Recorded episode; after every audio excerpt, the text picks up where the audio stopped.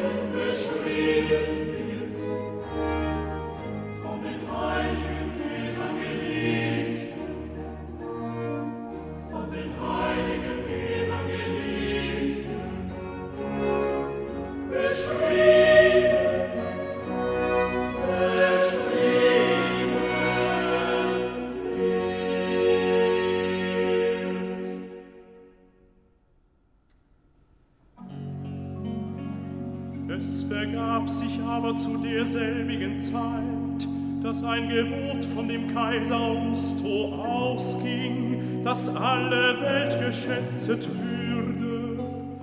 Und diese Schätzung war die erste und geschah zu der Zeit, da Cyrenius Landflieger in Syrien war. Und jedermann ging, dass er sich schätzen ließe, ein jeglicher in seine Stadt.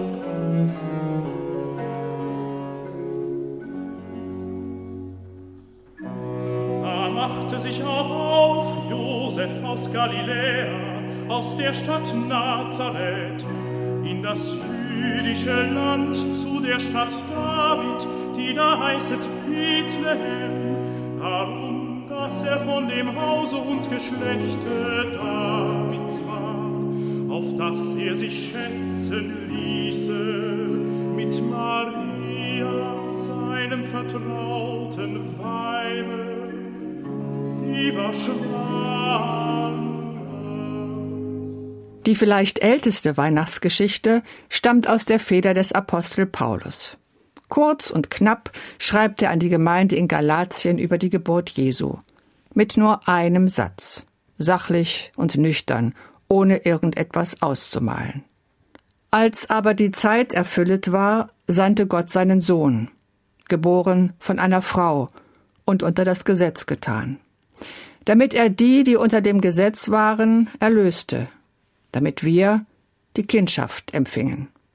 Paulus interessiert an Weihnachten nur die Tatsache, Gott wird Mensch, geboren von einer Frau, so wie jede und jeder von uns, unter das Gesetz getan, als Jude und als Mensch, wie wir alle den Gesetzmäßigkeiten des Menschseins unterliegen. Es ist das einzige Mal überhaupt, dass Paulus in seinen Briefen die Geburt Jesu erwähnt. Die Weihnachtsgeschichten von Lukas und Matthäus kannte er nicht. Die Evangelien waren noch gar nicht geschrieben. Die Bücher des Neuen Testamentes sind ja nicht chronologisch angeordnet, also in der zeitlichen Reihenfolge ihrer Entstehung. Erst die Evangelien, dann die Briefe. Es ist andersherum. Zuerst hat Paulus seine Briefe geschrieben, dann haben Markus, Matthäus, Lukas und Johannes aus dem, was sie gesammelt hatten, ihre Bücher zusammengestellt. Nicht die Kindheit war interessant und erwähnenswert, sondern der erwachsene Jesus. Seine Worte und Taten, sein Kreuz und seine Auferstehung. Erst von da ist später auch Licht auf seine Geburt gefallen. Die Leute hatten etwas mit Jesus erlebt. Wenn sie mit ihm zusammen waren, haben sie gespürt, Gott ist bei uns. Wenn sie ihm zugehört haben, haben sie verstanden, Gott ist nicht der ferne, unerreichbare, Gott ist uns nah.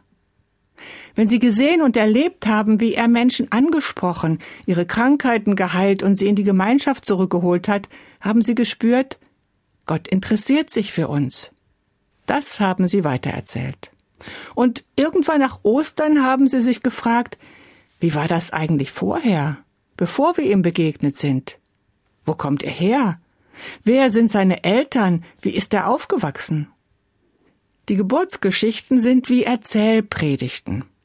Im Erzählen machen sie deutlich, Jesus ist von Anfang an zum Messias bestimmt. Menschliche Niedrigkeit und göttlicher Glanz. Das war von Geburt an so angelegt. Am Anfang der Stall, am Ende der Galgen. Am Anfang der Stern in der Nacht, am Ende die Sonne des Ostermorgens. Mit ihren Geschichten vom Stall, von Hirten, Engeln und Sterndeutern haben die Evangelisten das Leben des gekreuzigten und Auferstandenen sozusagen nach vorne hin abgerundet. Die Weihnachtsgeschichte bestätigt, was die Sterbegeschichte behauptet. Gott ist Mensch geworden, von Anfang bis zum Ende.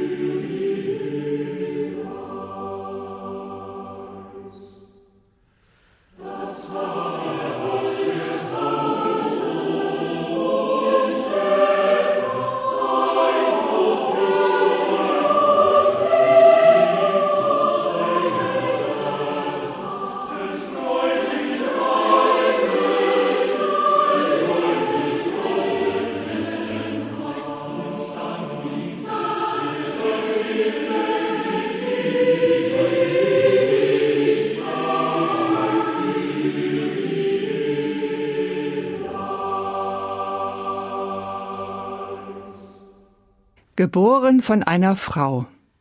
Welche Wertschätzung und zugleich welche Ungeheuerlichkeit steckt in diesem kurzen Satz. Gott wurde geboren. In Blut und Schleim, unter Schmerzen und Stöhnen hat eine Frau ihn zur Welt gebracht. Gott hätte auch anders zur Welt kommen können. Als Engel, als Himmelswesen oder wie die Götter der Antike mit einem feurigen Wagen. Aber nein. Gott wird Mensch, so wie wir alle, von Anfang an, geboren von einer Frau. Wie konnte es kommen, dass in der christlichen Kirche, an deren Anfang eine Frau eine so bedeutende Rolle hat, Frauen an den Rand gedrängt worden sind? Maria wurde zur Himmelskönigin erhoben, eine blutleere Jungfrau, die ihr Kind unbefleckt empfangen und ohne Schmerzen geboren hat. Die irdischen Frauen dagegen wurden verachtet und unterdrückt. Die biologischen Vorgänge von Menstruieren und Gebären, die Leben ermöglichen und zur Welt bringen, sind mit Tabu und Scham belegt worden. Wer vom Wunder der Weihnacht spricht, müsste eigentlich anders lehren, sollte Frauen und ihre Körper wertschätzen. Kaum auszudenken, wie sich die Kirche und ihre Lehre entwickelt hätte, wäre diese unerhörte Botschaft, geboren von einer Frau, wirklich gehört worden. Gott wird Körper, kommt hinein in unser Fleisch und Blut. Davon singen auch unsere Weihnachtslieder. In unser armes Fleisch und Blut verkleidet sich das ewig Gut. Die Theologie nennt das Inkarnation, Fleischwerdung. Im christlichen Glauben geht es zuinnerst um diese Verkörperung. Das Wort ward Fleisch und wohnte unter uns. Damit beginnt der Evangelist Johannes seine Weihnachtsgeschichte. Gott ist Mensch geworden, Körper, Leib für uns gegeben. Diese Wertschätzung hat unser Körper in der christlichen Tradition selten erfahren. Im Gegenteil, der Geist gilt als das Wahre, Wichtige. Der Körper hat zu gehorchen und zu funktionieren. Wo lernen wir, unseren Körper zu achten, ihn zu verstehen, zu lieben, seine Bedürfnisse zu respektieren? Glaubt man der Weihnachtsgeschichte, dann ist der menschliche Körper keine lästige Hülle, sondern ein Sakrament, ein Ort, an dem wir Gott begegnen. Er hat geistliche Qualität. Glaube geschieht nicht nur im Kopf. Unser ganzer Leib ist Erfahrungs- und Wohnraum Gottes. Euer Körper ist ein Tempel des Heiligen Geistes, der in euch wohnt, bekräftigt Paulus an anderer Stelle.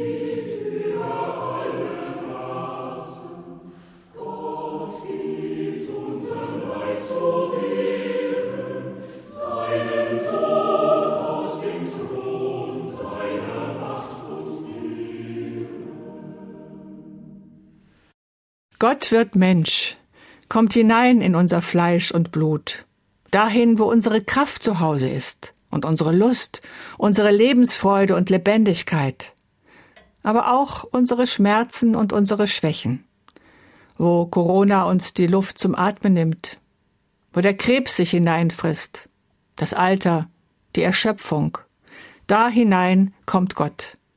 Da will er empfangen werden von dir und von mir. Gott wird Mensch, dir Mensch zugute. Gottes Kind, das verbindt sich mit unserem Blute. Der Schöpfer des Lebens kommt nicht als Macher, nicht als einer, der immer schafft und tut, sondern als Kind, das in einer Krippe liegt und ruht, das bedürftig ist, offen zu empfangen. Wenn der große Gott so klein wird und schwach, dann muss ich mich meiner Schwachheit nicht schämen dann ist bedürftig sein kein Mangel und geben nicht besser als nehmen. Dann darf auch ich mich legen und ruhen, mich und meine Pläne, meine Sorgen und Ängste in Gottes Hand legen, die wie eine Krippe ist, wie ein Boden, der mich trägt und stützt. Die Weihnachtsgeschichten, die Bilder der christlichen Kunst, auch unsere Krippenspiele am heiligen Abend, Sie alle erzählen die menschliche Seite der Christgeburt. Ganz körperlich, ganz sinnlich. Die Hirten schenken dem Kind ein warmes Fell, es zu wärmen. Eine Kanne Milch, Brot und Käse zur Stärkung für die Mutter. Die Engel bringen Licht und Glanz in die dunkle Hütte. Der unwirtliche Ort wird zu einem Zuhause. so heimelig, so heilig, dass man selber gerne dabei wäre, um diesem Kind etwas zu bringen und es zu schützen. Denn sein Leben ist gefährdet. Damals waren es die Häscher des König Herodes. Heute erfahren wir auf andere Weise, wie gefährdet und verletzlich unser Leben ist. Ein Virus geht um die Welt und wir können es bisher nicht aufhalten. Wir dachten, mit dem Impfstoff hätten wir gewonnen. Aber es kommen neue Mutationen. Wir dachten, die Not schweißt uns zusammen. Aber es geht ein Riss durch unsere Gesellschaft und durch die Welt. Was vorher schon nicht zusammen war, kommt jetzt ans Licht. Wir haben unser Leben nicht im Griff. Trotz Medizin und technischem Fortschritt sind und bleiben wir verletzlich wie das Kind von Bethlehem. Kinder sind schwach und gleichzeitig haben sie eine Stärke, die Erwachsene nur selten besitzen. Sie können zaubern. Beobachten wir nur, was geschieht, wenn sich jemand über das Bett eines kleinen Kindes beugt. Verschlossene Mienen öffnen sich. Ein Lächeln erhält das Gesicht. Nichts weckt so sehr unser Mitgefühl wie ein Kind. Die Stärke in uns zu helfen und zu schützen. Kinder können uns verzaubern. Vielleicht, weil sie uns in Kontakt bringen mit dem Kind in uns, mit unserer eigenen Lebendigkeit und mit der Hoffnung, dass es auch für uns immer wieder einen Anfang gibt. Ein Ende von Angst und Not, eine Freude ohne Warum und Wozu.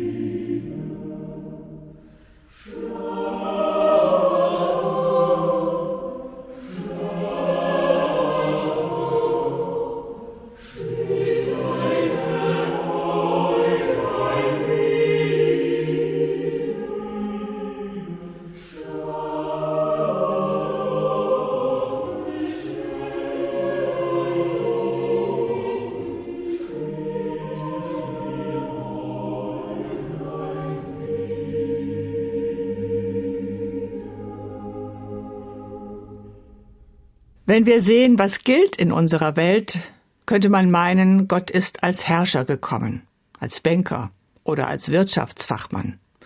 Das sind Werte, die zählen. Geld, Gewinn, Wachstum.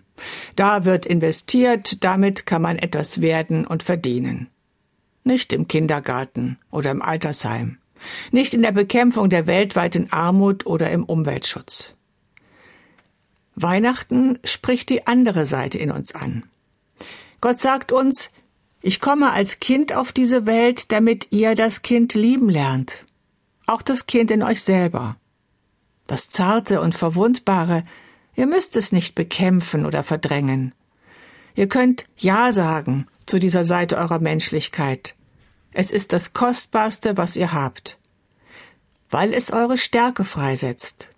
Die Fähigkeit zu lieben, euch einzusetzen mit dem, was ihr seid und was ihr könnt, ohne zu rechnen. Hingabe zu wagen. Und glaubt mir, diese Rechnung geht auf. Teilen macht nicht arm, das, was das Leben lebenswert macht, wächst uns zu aus dem, was wir miteinander teilen. Als die Zeit erfüllet war, sandte Gott seinen Sohn, schreibt Paulus, geboren von einer Frau und unter das Gesetz getan, damit er die, die unter dem Gesetz waren, erlöste, damit wir die Kindschaft empfingen. Christus ist gekommen, um uns zu erlösen, um uns frei zu machen von dem, was einengt, was klein macht und bedrückt. Welche Erlösung wünsche ich mir an diesem Weihnachtsfest? Welche Not, welche Sorgen und Ängste möchte ich in die Krippe legen? Wohin richtet sich meine Sehnsucht und meine Hoffnung? Damit wir die Kindschaft empfingen. Das ist nicht die Verheißung für eine ferne Zeit. Es ist Gottes Weihnachtsgeschenk für uns. Ein Geschenk, das bleibt, wenn die anderen Gaben unterm Weihnachtsbaum längst weggeräumt sind. Wir sind Gottes Kinder, Gottes Söhne und Gottes Töchter. Was in Jesus vollkommen ist, das ist auch in uns angelegt. Menschenkind und Gotteskind ganz auf der Welt und doch nicht nur von dieser Welt. Weihnachten erinnert uns daran. Das Licht, die Liebe, Gott selber wohnt auch in uns und kommt immer wieder neu durch uns in die Welt, wird geboren, von uns Frauen und von euch Männern, an jedem Ort, an jedem Tag. Dank sei Gott.